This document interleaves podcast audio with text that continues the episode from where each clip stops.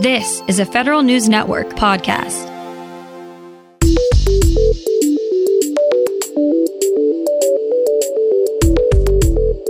Coming up on today's federal newscast, the clock has started for Congress to avoid another potential government shutdown. A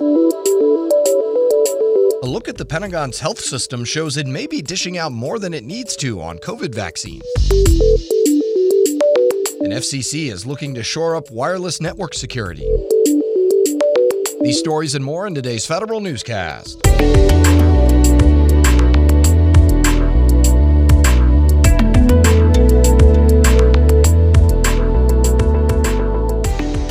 Welcome to today's episode of the Federal Newscast. I'm Eric White. Senators James Lankford and Maggie Hassan are again pitching their bill that would trigger an automatic continuing resolution should Congress fail to secure permanent government funding before the fiscal year deadline.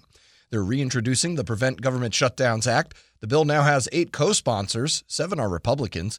The legislation would also restrict congressional and White House travel until members and staff reach an agreement on a permanent funding solution. Lankford and Hassan say they're reintroducing their bill now to bring attention to the upcoming fiscal year deadline. Congress has about two weeks to prevent a government shutdown before September 30th.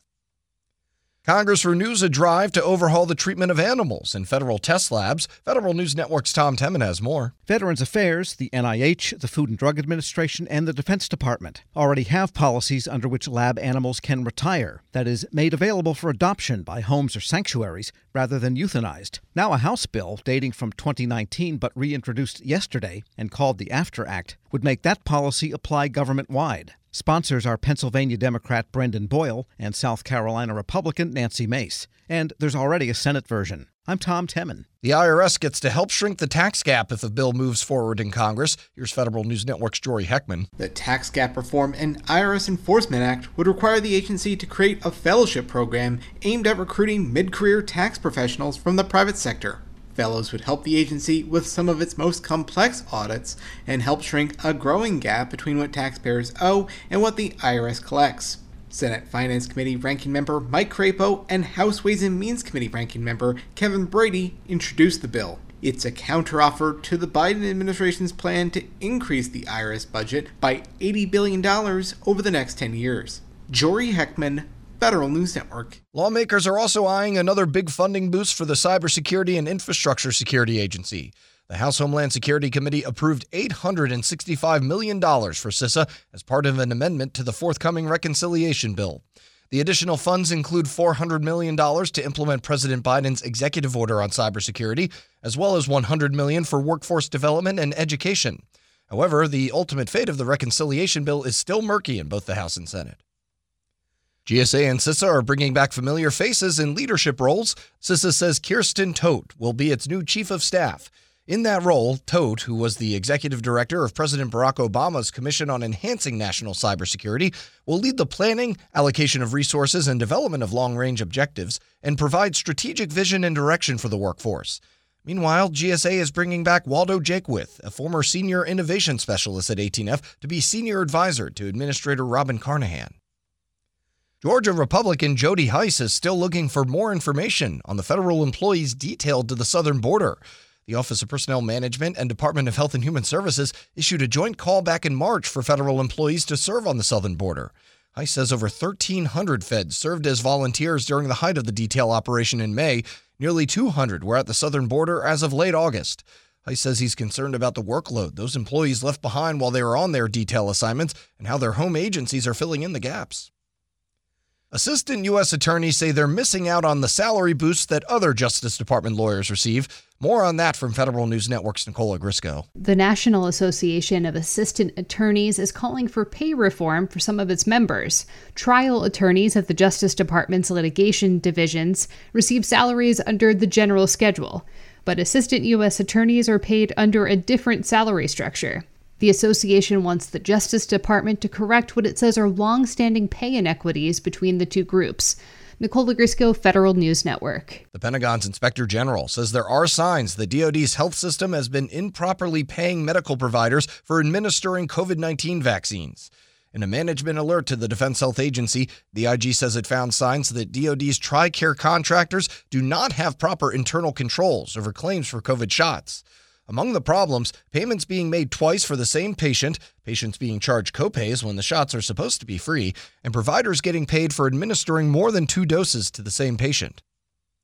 Meanwhile, the Army is mandating that all of its uniformed members get vaccinated. Federal News Network Scott Maucione has more on what soldiers can expect. All active duty soldiers must be fully vaccinated by December 15th, according to the Army Surgeon General. Army Reserve and National Guard members have until the end of next June to get their shots. The service says if soldiers do not comply with the order, then they will be counseled by a professional. If a soldier continues to refuse the shot, then disciplinary actions will be taken, including ones that could be career ending. The Air Force is working on a shorter timeline and requiring its service members to get shots by November 2nd. The Navy has still yet to release its implementation plan. Scott Maucione, Federal News Network. U.S. Cyber Command is turning its attention toward ransomware. Its commander, General Paul Nakasone, says Cybercom is planning to surge resources toward the problem, saying it's increasingly a national security issue and not just a criminal matter. Nakasone tells the Associated Press the focus will be on sharing information about cyber attacks and publicly linking them to countries when they're backed by those nations' governments. The Federal Communications Commission is restocking a public private cybersecurity board with a big focus on wireless network security. Federal News Network's Justin Doubleday has the details. The FCC's Communications Security, Reliability, and Interoperability Council is coming back to focus on fifth generation wireless network security. Acting FCC Chairwoman Jessica Rosenworcel announced the appointment of 50 members to the council yesterday. She said the body will include more participation from the public interest community, after it had previously been criticized for giving private companies an outsized voice. The council will also be co led by the Cybersecurity and Infrastructure Security Agency for the first time. The board's initial meeting is scheduled for September 22nd. Justin Doubleday, Federal News Network. The Army Software Factory's first two cohorts are in place, and a third one is on the way. Federal News Network's Jason Miller reports. The first group of soldiers and civilians the Army is training to be software developers are in place, and the second and third groups aren't far behind. The Army Software Factory is bringing in 8 to 10 soldiers and civilians at a time with the goal of building a steady state force of about 200 developers.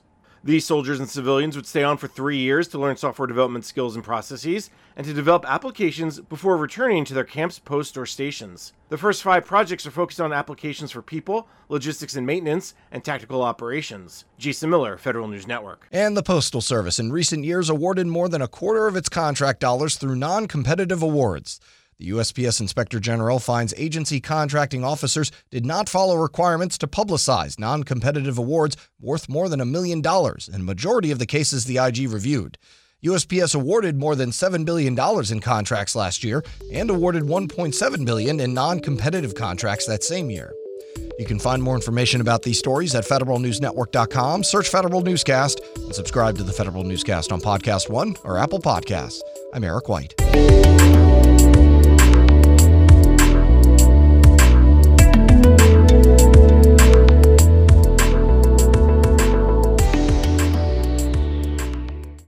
This holiday, whether you're making a Baker's Simple Truth turkey for 40 or a Murray's Baked Brie for two, Baker's has fast, fresh delivery and free pickup, so you can make holiday meals that bring you all together to create memories that last. Baker's, fresh for everyone. Free pickup on orders of $35 or more. Restrictions may apply. Get more ways to save at the Buy Five or More Save $1 each sale. Just buy five or more participating items and save a dollar each with card. Baker's, fresh for everyone.